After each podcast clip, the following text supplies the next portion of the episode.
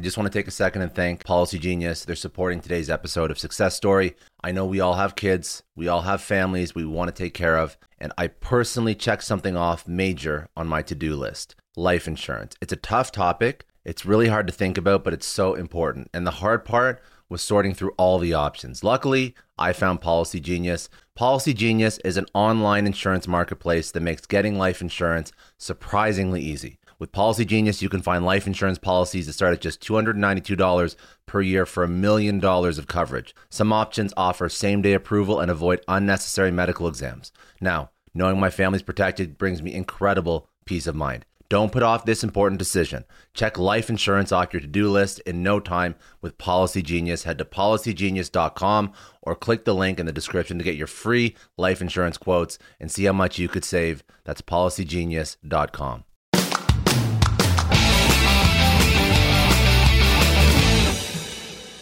Welcome to the Success Story Podcast. I'm your host, Scott Clary.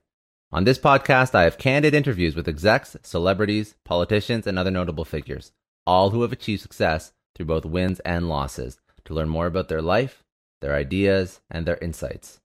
I sit down with leaders and mentors and unpack their story to help pass those lessons on to others through both experiences and tactical strategy for business professionals, entrepreneurs, and everyone in between. Without further ado, another episode of the Success Story Podcast. All right, thanks again for joining me. I'm sitting down with Michael Blanch, who is the co founder of Surfside, a customer acquisition platform that empowers clients by leveraging data from existing customers to not only retain, but acquire a new customer base. Uh, prior to finding uh, Surfside, Michael served as CTO at Sito. Uh, he had several executive and lead roles including head of product at Momentum Cloud uh, and co founder and head of product at operations at ComSite Services. Uh, he began his career with Yaka Media Services uh, that he founded straight out of university. Uh, he gained his global perspectives from working with companies ranging from startups to corporate and publicly listed companies. Um, and from his time traveling the world and obviously going through all these roles between 2012 2013 it's been a long time uh, since then so i you know i appreciate uh, this I just pulled this off your LinkedIn, but I really want to understand your career, what led you. You know, you serial entrepreneur, a lot of different types of roles, different types of customers, different types of companies. Um, walk me through. You know, first of all, thank you for coming on. I appreciate it. But uh, but yeah, walk me through your career, your origin story, your past. Uh, what's led you to Surfside? Why Surfside? Why do you why are you doing what you do now, and all that all that stuff. Yeah, sure thing. Um, so first, thanks for having me on. I, I, really think you've built a great foundation here and a great platform, so I appreciate the opportunity. My pleasure. Uh, so for me, I, I, grew up, you know, about an hour outside of Sydney, back in Australia. Um, small sort of blue collar town. Uh, my my parents and my family were immigrants to Australia, as everyone is uh, but really focused on building a, a family owned and operated construction business. Uh, so my grandfather initially ran that, and then my father later on took that over. And what that taught me was uh, the value of, a good day's work and, and that real hard work ethic. You know, I, I witnessed my, my parents, my family work incredibly hard um, for a long period of time, many years. Uh, and my both my parents had me when they were very young. So, you know, we, we grew up and we didn't have a, a huge amount of money, but one thing was that they always had a, a very solid work ethic and um, that commitment to a larger goal. And, you know, through that, I, I learned a couple of real tenets from my from my family, which was that that, that value in a good work ethic coming in, being committed to a larger goal, and then being able to recognize that goal. And I think uh, that was something that I, I, took through all of my companies, and even when uh, I first started working, you know, it was always have a job, always be employed, and, and working towards something. So I went to school. I did a, a commerce degree at the University of Wollongong, which is you know a, a local university, and was fortunate that right around the time that we were graduating, I, I took a job with Apple. And what I was doing for Apple was largely their educational sales, and we were selling into my local university. So it was great. It was a part-time job while I was rounding out a business degree. You know, wasn't necessarily the best student liked the, the social aspect of university more so than anything else, um, but was always working and always connecting. So what the uh, the job at the Apple Store afforded me was essentially a, a dialogue with a number of professors and academic leaders at, at, my university, and one of them was the head of the computer science faculty, this guy by the name of Peter Eklund. And what happened was we essentially started building a relationship, you know, um, just based on me being interested in what he was up to. You know, he had a, a lot of his early works around this idea of a digital ecosystem, which is thinking of digital technologies in a way that is more akin to biology, right, in a living and breathing ecosystem. So how can we create these, you know, binary machines and turn them into more human experiences? Uh, so from that, we actually are connected with uh, another gentleman that I met through the Apple Store, right? This, this hub, and he ran a, a telecommunications business. So what we did was we formed a partnership and we built some software that allowed us to measure and understand all of the the safety risks associated with the telecommunication industry. And this was a really good opportunity for me because I, I thought like it was a somewhere where we, we saw a clear opportunity and there was true value in, in the solution. Uh, so we built a software platform that essentially managed and mitigated all of the risk and concerns around gaining access to a telecommunication site. Um, we would do things as that platform evolved and we started tying in multiple pieces of technology, we would make it adaptive so that based on weather conditions, by hitting, let's say, a weather services API, we could then say, no, you're not permitted to access this site because there's a pending safety concern. Know, we would hit credential databases to ensure that at that time you were actually certified to enter the site. And we took this sort of approach. Um, the thing that I, I really got out of it though was this um, what's called like a, a spatial aspect of the data set. You know, each telecommunication tower was in a real world location anchored by a lat long. Um, and that was the start of me getting interested in sort of location intelligence. That company was great. We ran it for a while um, and then ended up sort of offloading it to uh, a large scale telecommunications provider back in Australia. Uh, and I thought, hey, this is great. You know, a couple of years out of university, I, have made it. Let's go travel. Um, so I I went and traveled through sort of Southeast Asia and spent a bit of time in India. I've got a, uh, a long-term girlfriend who's now my fiance who resided in America, so we came over here for the first time uh, and really just tried to enjoy the world and, and broaden my experiences. Um, that was great. Did that for a couple of years and then realized, hey, you know, I've got to come back to the real world because we've got to get back to work. Um, so with that, that's when I, I started working with Momentum. And what Momentum was, was a, a way for us to digitize every aspect of the student learning experience. so essentially with ComSite and our first business, the, the idea was let's create almost like a CMS for occupational work and safety using the cloud to, to underwrite it. Um, with Momentum, it was not dissimilar, but now we're pointing that capability at the education industry. So the data points I want to collect are, you know, student attendance, behavioral issues, you know, um, absentee rates when a certain piece of learning was taught, so that then you can associate that back to learning outcomes or create personalized learning plans. Um, and that was a really good business, you know, um, something that I slept very well with at night. Um, just, you know, that the objective of that and where you want to get to. You want to make every student's life better. Um, and I love that. So we put that through a small accelerator in Australia um, called muru-D, which is backed by the largest telco there, Telstra. Um, and it was as we were just coming out of that that we announced a raise. And the same day that we did that, there was a company here in New York called Schoology that announced a, a, raise that was several orders of magnitude larger. You know, we'd done a couple of million dollars and they'd done, I think it was like 45 or something to that effect. And the problem for me was like, no matter how hungry or driven I am, there's things that they can just do better based on the capital they have access to. You know, how can I compete with, say, $2 million when they've got this war chest to apply to the problem in such a bigger market? And that was really the inflection point for me when I decided, all right, we have to move away from Australia and come and chase opportunities in the larger market.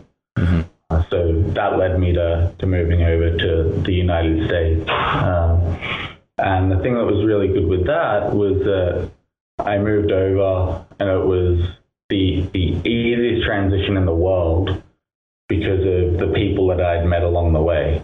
So I always joke that like I moved halfway across the world and I didn't even have to show a resume or anything like that. You know, there was no notion of a job hunt because of people that I had met during university and the relationships I'd made.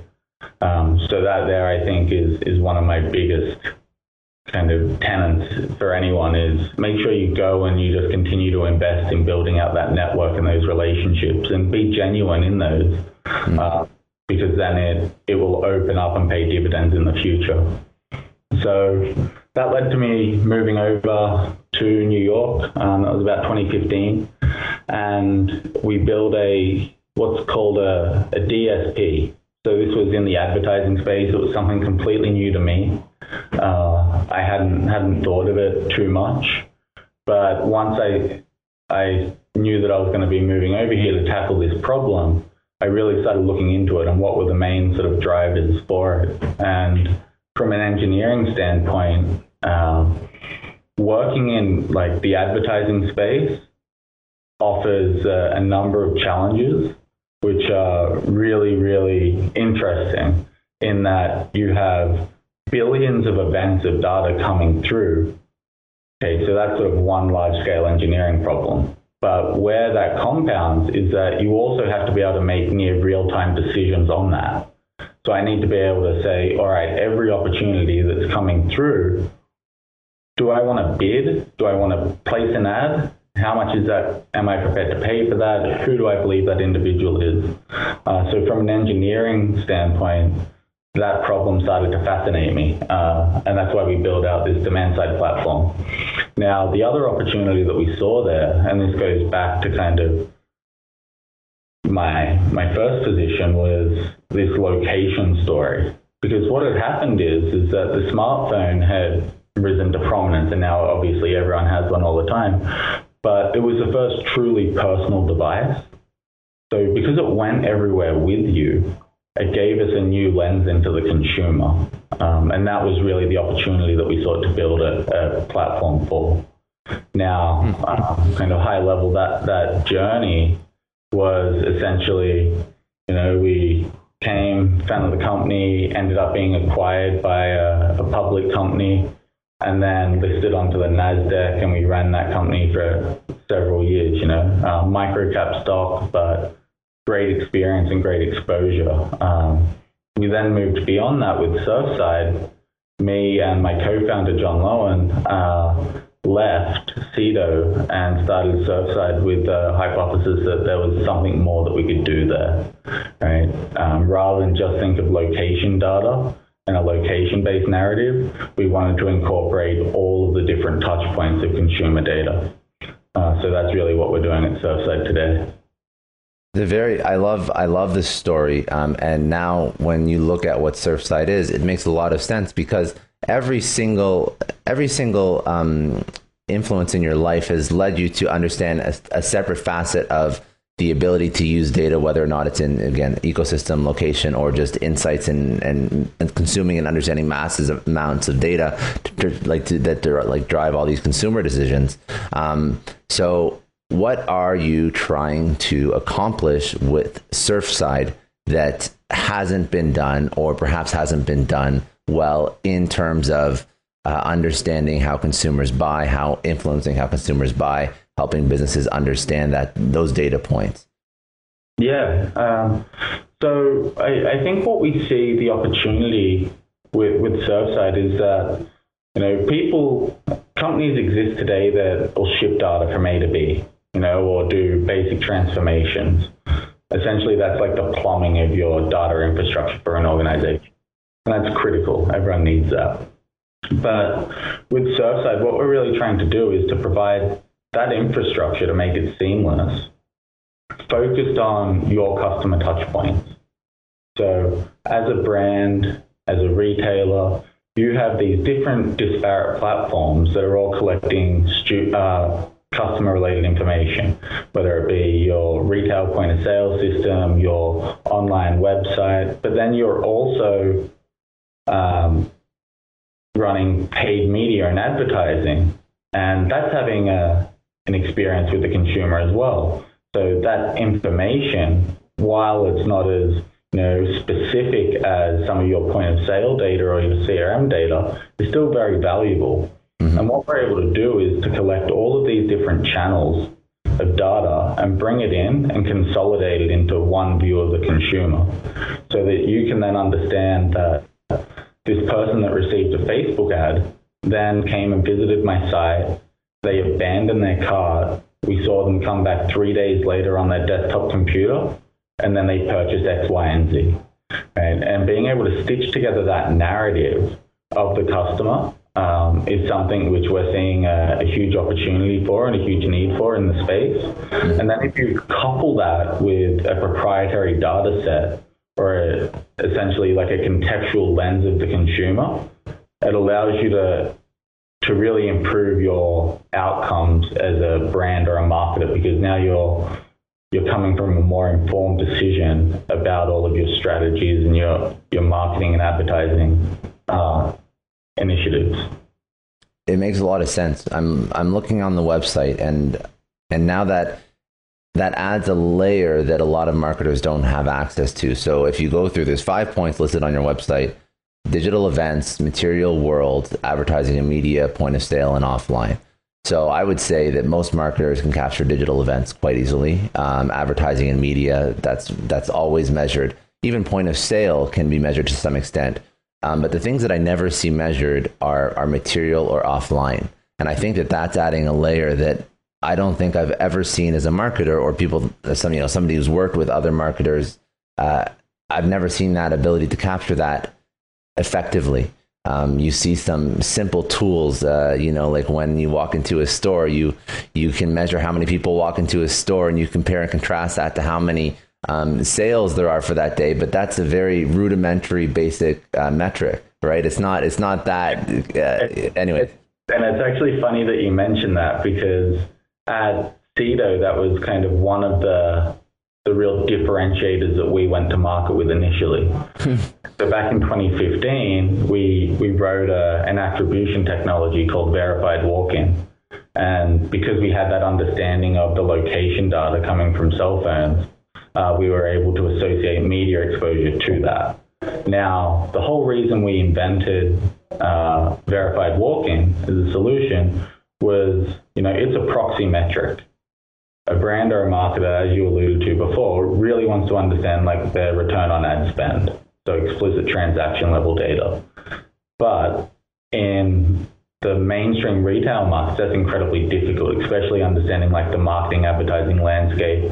Quite often, uh, a brand will engage an agency to work as a middleman. So now you're arm's length from being able to actually access any transaction level data.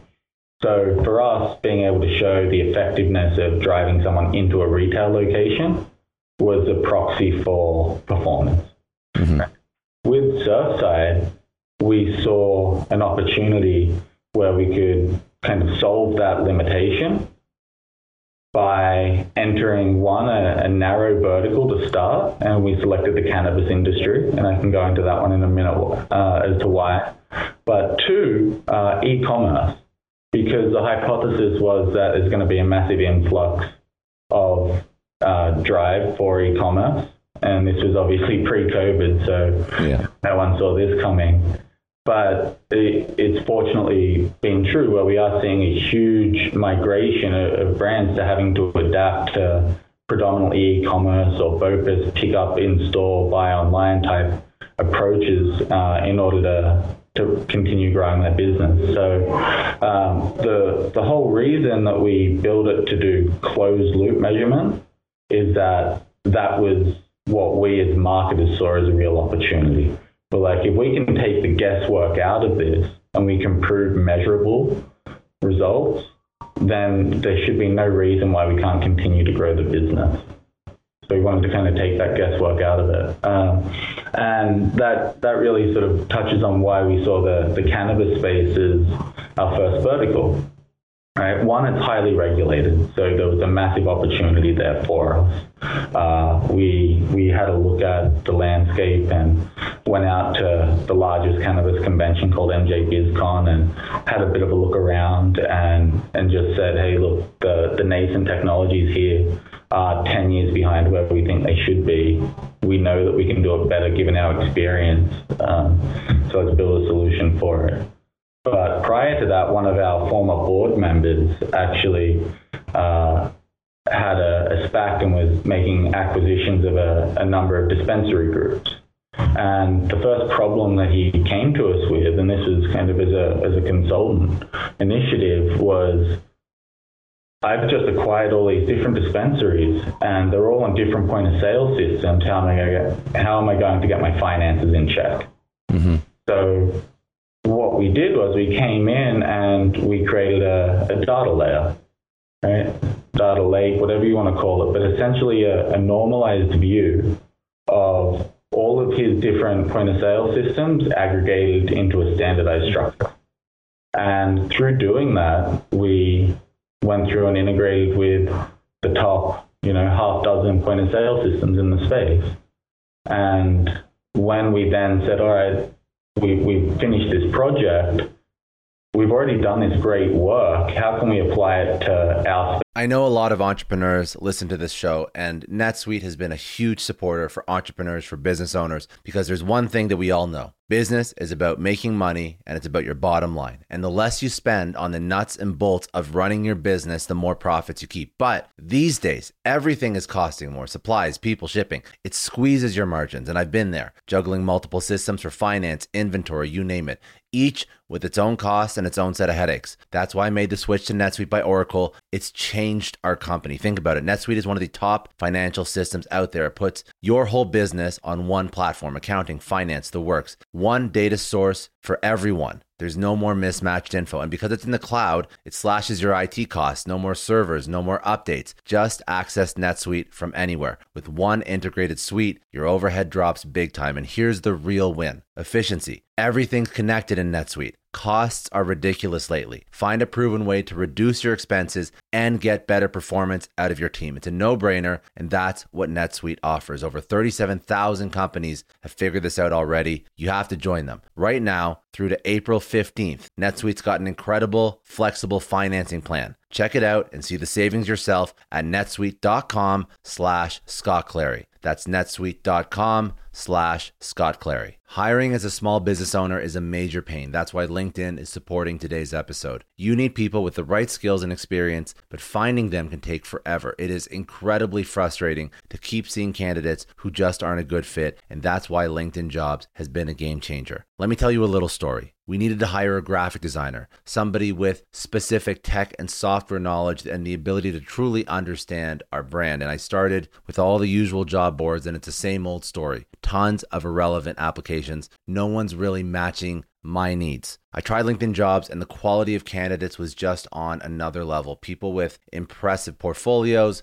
relevant expertise. I finally felt like I was interviewing the right people. That's truly the power of LinkedIn's massive professional network. You're tapping into this huge pool of talent you simply wouldn't find on other sites. It's about finding those niche candidates you actually need. And with the right people in front of you, hiring becomes a breeze. Did you know that 86% of small businesses find a qualified candidate on LinkedIn jobs within 24 hours? That is how well their system works. Honestly, do yourself a favor and try LinkedIn jobs next time you're hiring. You can post your job for free at linkedin.com slash excellence. That's linkedin.com slash excellence. Terms and conditions apply, but it's definitely worth trying out. I don't know about you, but the idea of being harassed, scammed, or even worse, all because somebody found my personal information online, that's terrifying. Our political opinions, our addresses, even stuff about our families, it's out there for anyone to grab. And did you know that data brokers are allowed to sell information on over 98% of Americans? It's scary stuff. That's why I've partnered with Delete Me. I personally use Delete Me. They're a big friend of the podcast because I put myself out there online. So safety is a huge concern. It's really scary how easy it is to find someone's details and information, but Delete Me creates a layer of protection that we all need. You tell Delete Me what you want gone, and they make it disappear from those sketchy data broker sites. And Delete Me doesn't stop. They constantly monitor the web to keep your information off those lists. It's like having a privacy watchdog that never sleeps. You need to take control of your data and keep your private life private by signing up for Delete Me. They're giving a special discount for all Success Story podcast listeners. Get 20% off your Delete Me plan when you go to joindeleteme.com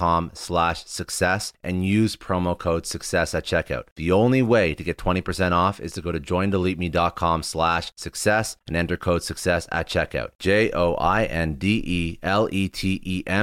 dot com slash success. Hey everyone, I just want to take a second and thank the sponsor of today's episode, Heaven Hill Bottled in Bond Bourbon. Now, I don't have a lot of liquor sponsors on this show. Heaven Hill Bottled in Bond is actually one of my favorites. I've drank it for a few years now, and this is why we actually decided to work together. Heaven Hill Distillery, family owned since 1935, is a great entrepreneur story too. So there's five brothers. They filled their first whiskey barrels back in 1935, and their legacy still lives on today. Heaven Hill Bottled in Bond is aged over seven years. That's three more than required by the Bottled in Bond Act of 1897. This means the best quality, the best purity, and the best consistency. This is not just average bourbon. It's the winner of the double gold medals at multiple 2023 World Spirits competitions, and they've won the very prestigious Triple Still Award. It's a very big deal in the liquor and bourbon world. Heaven Hill Bottled in Bond boasts an exceptionally smooth oak flavor, while its aroma offers a sweet blend of caramel and smooth vanilla. If you love bourbon, you need to try Heaven Hill Bottled in Bond. Available nationally, look for a bottle at your local store. Heaven Hill reminds you to think wisely, drink wisely. Think back to your last few days in the office. Did any of them leave you feeling really accomplished? Not the kind of day where you're running around like crazy, but where you've made real progress on something that matters. Because being busy doesn't always mean being productive, and I bet you we've all been there. And maybe it's time to rethink what it means to get things done.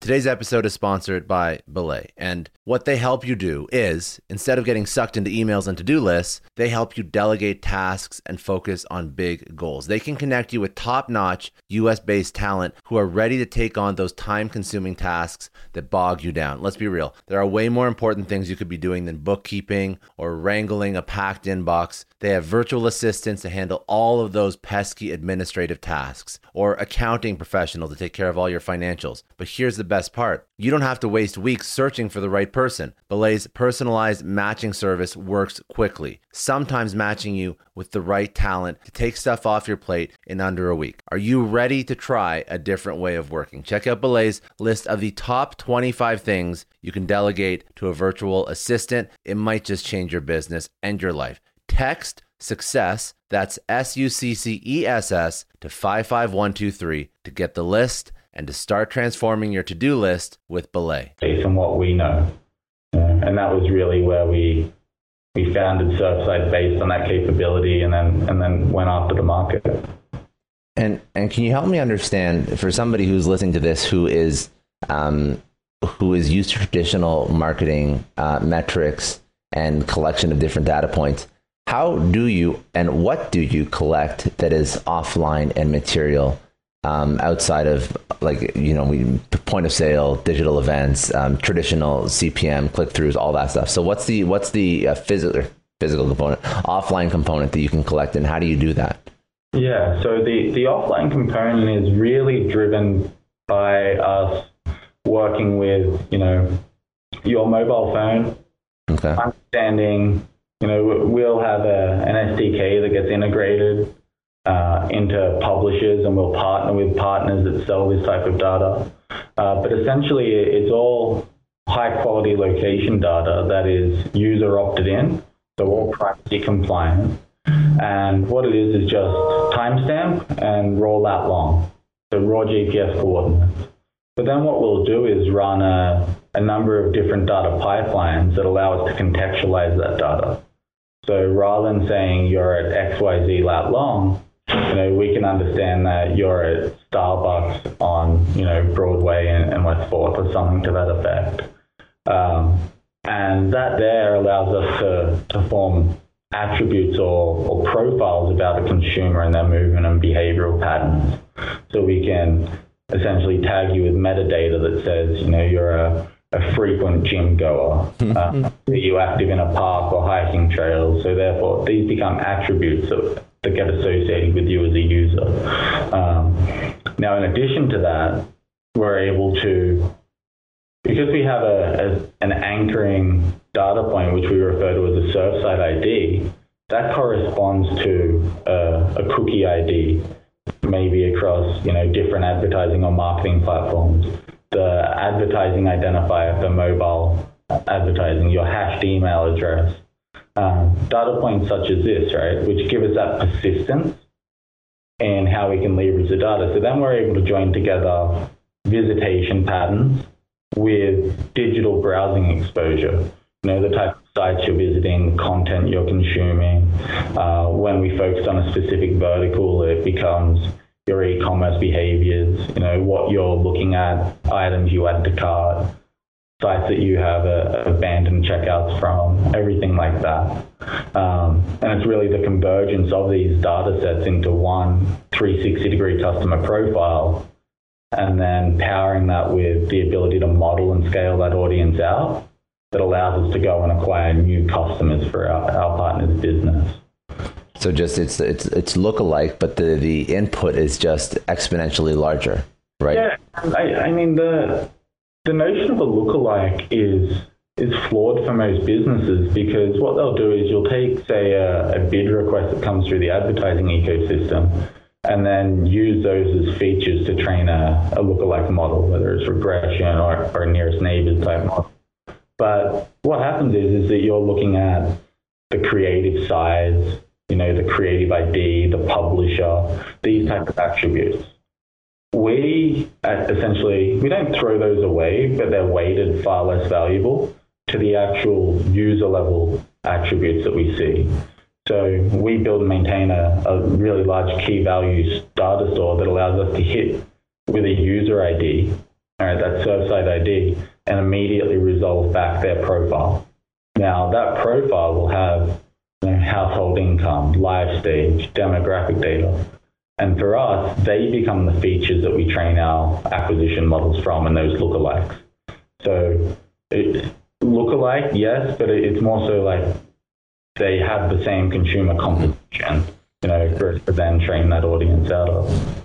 Now, walk me through um, this. This all sounds great at a high level, but walk me through a use case. Walk me through perhaps one of your customers that's used this, and what results do they see in contrast to uh, a very traditional um, set of data points and, and measuring and optimization? Yeah, definitely. So, say we were to engage with, uh, you know, what what in the cannabis industry would be referred to as a multi-state operator. So they have multiple brands, multiple production supply chains in multiple states. So with that, they might have three different groups of dispensaries or dispensary brands that they're working with, depending on the state or market, and they may be, you know, connected to different point of sale and e-commerce systems. So we would engage at a, an enterprise level with them, and we would come in and using our, our software platform, we would configure the different data collection points. So that would be tying into their CRM system, their point of sale system, their e-commerce system, and their digital site. And then once we have that all flowing in, we're able to start understanding what that audience looks like. Okay, so we can start seeing transaction volume sizes, stuff like that on the retail level. But then also we start looking at the digital events, the content they're consuming, we can track that as well and profile that audience. So that's kind of the, the main hub. And then, of course, there's the location data as well, where we can start physically monitoring people that are visiting their dispensary locations or their competitive locations as well. So now that we've got all of this data coming in, what we're able to do is to then essentially intersect those different sources of data. So you could look at people that have, say, walked into one of your retail locations and then have also transacted online, or people that have purchased uh, a specific SKU or product category across any of your channels, rather than you having to go and pull that from your point of sale system, pull a separate report. But then once we've got that, we can use that as essentially a training audience to then extrapolate out and identify more people that you know have a high propensity to, to purchase or transact in a similar fashion. So that there, that, that capability is really critical to the strategies that we execute for our clients. Because we'll come in and we'll we'll create these audiences and, and training data sets that are then proven to perform in the media side. And because we have all of the data points connected, we're then able to explicitly measure that coming back in to the system. So that allows us to show the, the performance lift or improvement. Uh, so I want you to I want you to sell yourself too. I want you to I want you to tell me some of the the numbers that you see when you actually implement. Like what's the what's the uptick on pick a metric, top line revenue, yeah, I mean uh, conversions, all these. So you say like performance. Traditionally, someone would give you, a we can give this type of CTR, like a click through rate, Okay. and that's just a rubbish metric because really it, it doesn't matter for you as a brand when you're compared about driving sales. Um, so that's how how we speak now. It's let's talk about return on ad spend, that authoritative outcome based metric. And what we're seeing in, in the cannabis vertical, where we have our largest proprietary data set, is that we're seeing about 4.5 to 5 times return on ad spend. That's Uh, Good. yeah, It's really good. significant, you know. So it's uh, we're, we're quite happy with the the success we're seeing out of the platform. When John and I started building this, it was you know it was really an idea. Um, we thought we could do it better, and now to see you know in a relatively short period of time, Surfside's only been around for two years, um, but we are being able to continue winning business based purely on that performance metric and the fact that we can measure a data point that, that no one else can. Very impressive. Um, I have I have some questions, um, less about Surfside and just more about you, um, serial entrepreneur and, and an incredible career history and profile. So I want to I want to ask those, but before I switch off from Surfside on what you're doing now, is there anything that I didn't ask about Surfside, what how the process works, how the technology works that you wanted to cover? Um, the floor is yours if you wanted to bring up anything else. No, look, I, I think um, you know that those that listen to the, the podcast and are interested, definitely jump on our website, surfside.io, and, and you'll be able to see a little bit more about what we're doing. Uh, but from the, from a platform standpoint, we're incredibly excited for the fourth quarter of this year. We've got some great location-based intelligence insights that we'll be rolling out as a complete SaaS offering, uh, as well as making our our audience measurement capabilities widely available. So, yeah, definitely Very interesting. getting that out. Now, these are these are more questions for yourself as as an entrepreneur, serial entrepreneur. Um, in terms of where you want Surfside to go, do you where do you where do you want to see the company go in five years? Do you want to go into different markets, different industries, just grow, expand, exit? What's what's your vision? Yeah, it's um, we're we're proving it out in a highly regulated vertical right now because it lends itself to the strengths of the platform. Right, um, but everything that we do with Surfside is you know entirely scalable across adjacent industries. So for now, we're building out this proprietary asset in the cannabis space, and that's where all of our direct uh, sales efforts are. But at the same time, we have you know a number of partnerships in other verticals that we're starting to open up to. Uh, for us, it's really about that. The platform itself is industry agnostic, but in order for the platform to really run right, you need to inject it with specific industry specific data sets. Right. So for instance, we'll open up into the automotive vertical in the near future. In order for us to do that, I don't want to be getting point of sale system from dispensaries. I need to be getting, you know, lease agreements. I need to be seeing transactions based on you know individual dealerships and categorizing that type of information. So that's definitely something that we have there uh, ready to go. Other other verticals that we'll expand into in the near future are also, you know, obviously direct to consumer, huge today, um, and it's incredibly easy for us to measure that because we already have all of the integrations with e-commerce systems um, from our historic work. So there, and then um, you know, likely into another highly regulated industry such as healthcare. Mm-hmm. Uh, and a lot of that is just based on our ability to you know, in, ensure that we adhere to all of the, the privacy and, and user um, regulatory re- requirements uh, of an industry. Right? But then also because we understand who that user is explicitly, it allows us to be far more brand safe uh, and reduce risks for our clients um, by ensuring that you know we're not bombarding people with sensitive messaging, we're not sending too many messages or communications to them, and you know really being aware of that, and, and that works across channels. So we're not just talking about hey you're sending targeted email, you're sending SMS messages to these people, but it, it allows us to stitch together that full user journey. Now, one question I have for you um, you're so heavily involved in, in very disruptive marketing. I, I think that we can say that this is very much on the on the leading edge or bleeding edge of what marketing technology is today. So what what are you curious about, or what are you researching in the world of marketing uh, technology and consumer trends that you think will be something that we'll see in five years or ten years from now? Yeah, um, it, it works a couple of different ways in terms of like back of house, actually powering the industry, uh, there's huge changes to the way that uh, identification can be made digitally. Um, and these are all really positive initiatives. So in Europe, you saw something called GDPR come out. And, uh, in California, we have, have something similar called CCPA, but essentially starting to to clip the wings of digital companies being able to you know, identify users across platforms and track with cookies. And there's a big change in the way that that's being handled, both by Google and Apple, um, that I think is incredibly interesting to see how that shakes out. Um, so that's one one side. But then more for consumers and consumer-facing applications.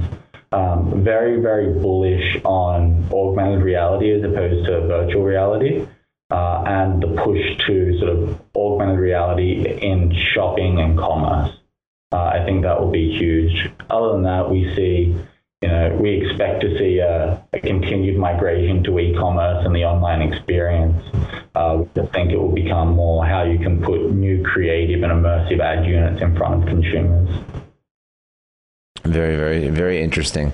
Um, now, as an entrepreneur, how do you, uh, going through all these different industries, yet still underlined with, with data driven technologies, how do you stay on top of new trends, emerging trends? Where do you go to learn yourself?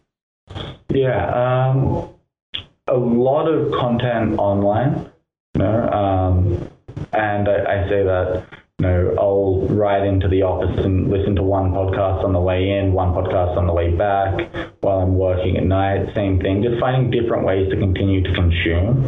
Um, I also, you know, have a tendency to continue to read a, a lot of articles from academia um, to stay right at the forefront of it. Um, in the marketing and advertising space, there's some incredible people out of Stanford, such as Michael Kosinski, um, you know, that that are just right on the bleeding edge of how to think about these problems, and it, not just from a technology standpoint, but all from, also from a, a psychological and cultural standpoint in understanding the impact that these technologies will have. Uh, and then me also, I, I kind of uh, am very, very interested and naturally curious about the area that I work in as well. So I think because of that, it if you're passionate and you're hungry and inquisitive about a, a body of knowledge, um, learning it and becoming an expert in it isn't a, a chore. You know, here at Surfside, we're not necessarily coming to work. We all care about where we're going with the business now. You know, we work in marketing and advertising, so take that with a grain of salt. But we're passionate about the capability and what we can do with it in the future. You know, our our idea is that if we understand the consumer better, we can create more complementary advertising experiences for you rather than just you know exploit the fact that we have information about you as a user. No one wants that, but I definitely envision a future where you know you can cut the middleman out of that, directly incentivize the consumer to share their information and because of that, receive a, a more personalized or tailored experience with their ads. What would be advice that you would give somebody who would like to start their own business? Uh, don't do it on your own. that's, that's good advice. Uh, so um, I, am really fortunate that I have a co-founder. Um, I, you have many guests that are, you know, self-made entrepreneurs that have gone out and done it on their own, and uh, I have the utmost respect for anyone that can.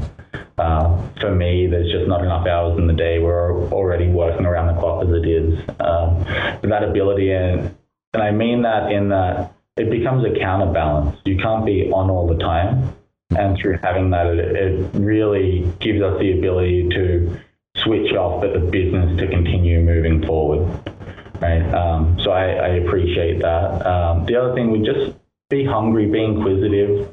Um, for me, I I remember like flying over to New York and I knew nothing about the advertising space, yet I was moving over here to build you know, what became one of the largest advertising platforms. So, you know, um, being up for the challenge, being hungry, that, that's it, right? Yeah. Um, and almost in line with that same question, but I'm curious if it's a different answer. What is a lesson that you would tell your younger self?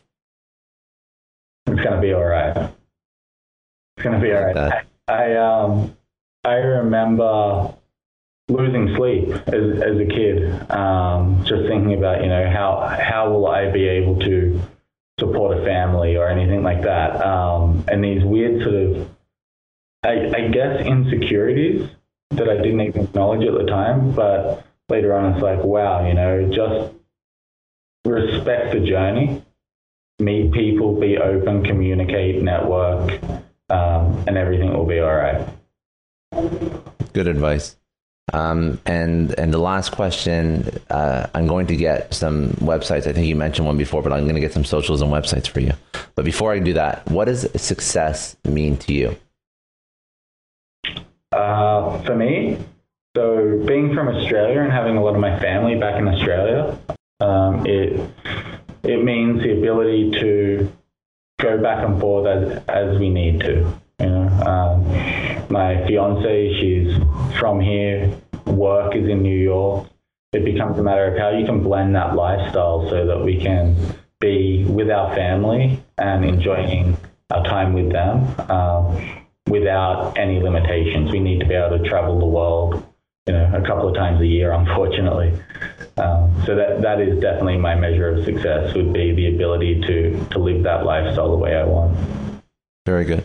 Um, and then, of course, most importantly, uh, where do people connect with you? Uh, go find Surfside. What are all the links and socials? Yeah, Surfside is surfside.io uh, is, is, our website. And then uh, on obviously LinkedIn and Twitter, um, we, we don't do Instagram for this type of business. Um, and then myself, you can uh, find on LinkedIn as Michael Blanch. That's all for today. Thanks again for joining me on another episode of the Success Story Podcast. You can download or stream this podcast wherever podcasts are available, including iTunes, Spotify, Google, Stitcher, iHeartRadio, and many others. You can also watch this podcast on YouTube. If you haven't already, please subscribe and share this podcast with your friends, family, coworkers, and peers. Please leave us a rating on iTunes. It takes about 30 seconds as it allows other people to find our podcast and lets our amazing guests reach even more people with their message. And remember, any rating is fine as long as it contains five stars. I'm Scott Clary from the Success Story Podcast, signing off.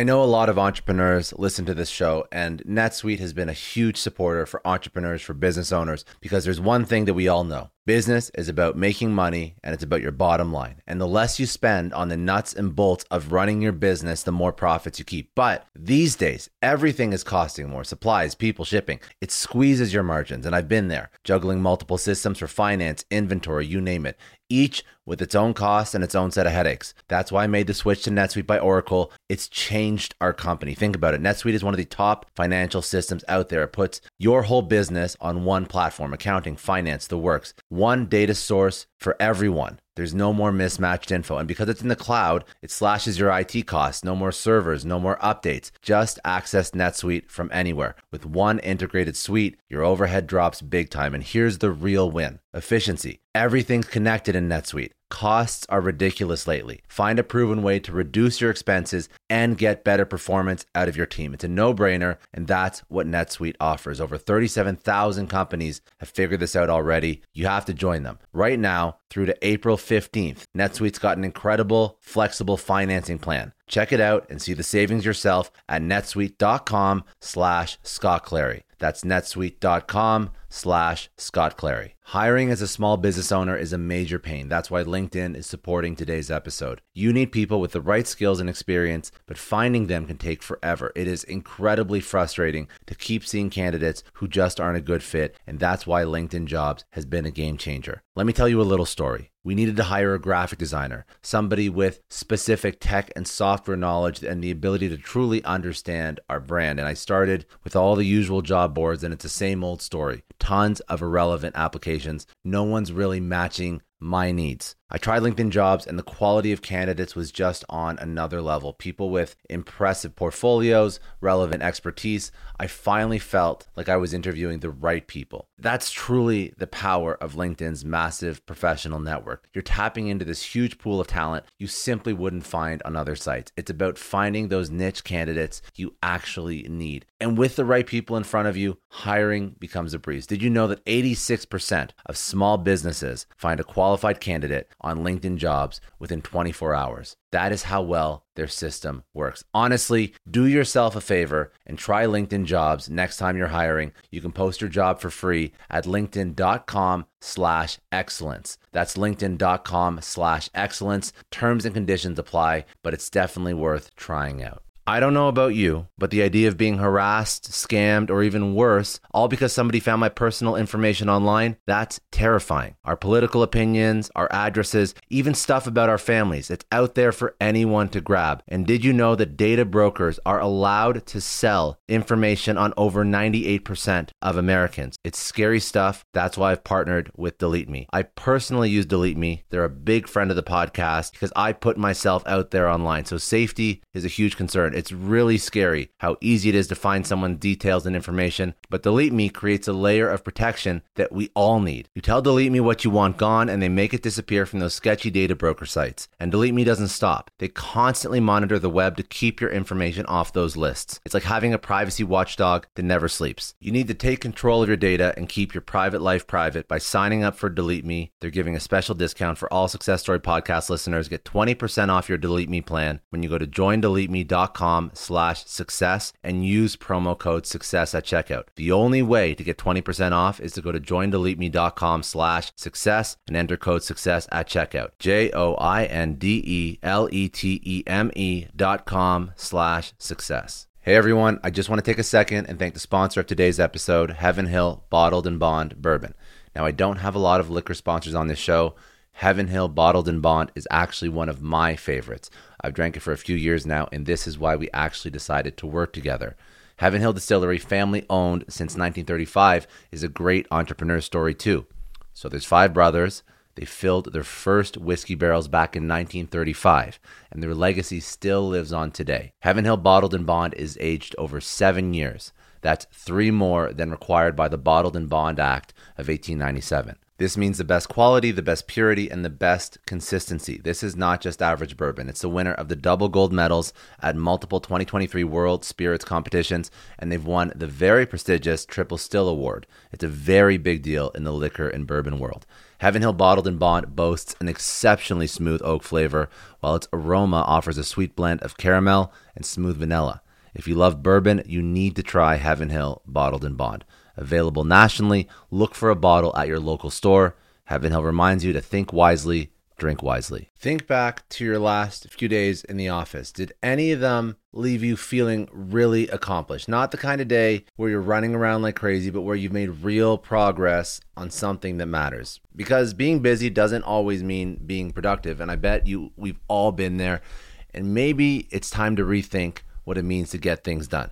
Today's episode is sponsored by Belay. And what they help you do is instead of getting sucked into emails and to do lists, they help you delegate tasks and focus on big goals. They can connect you with top notch US based talent who are ready to take on those time consuming tasks that bog you down. Let's be real, there are way more important things you could be doing than bookkeeping or wrangling a packed inbox. They have virtual assistants to handle all of those pesky administrative tasks or accounting professionals to take care of all your financials. But here's the best part you don't have to waste weeks searching for the right person. Belay's personalized matching service works quickly, sometimes matching you with the right talent to take stuff off your plate in under a week. Are you ready to try a different way of working? Check out Belay's list of the top 25 things you can delegate to a virtual assistant. It might just change your business and your life. Text success, that's S U C C E S S, to 55123 to get the list and to start transforming your to do list with Belay.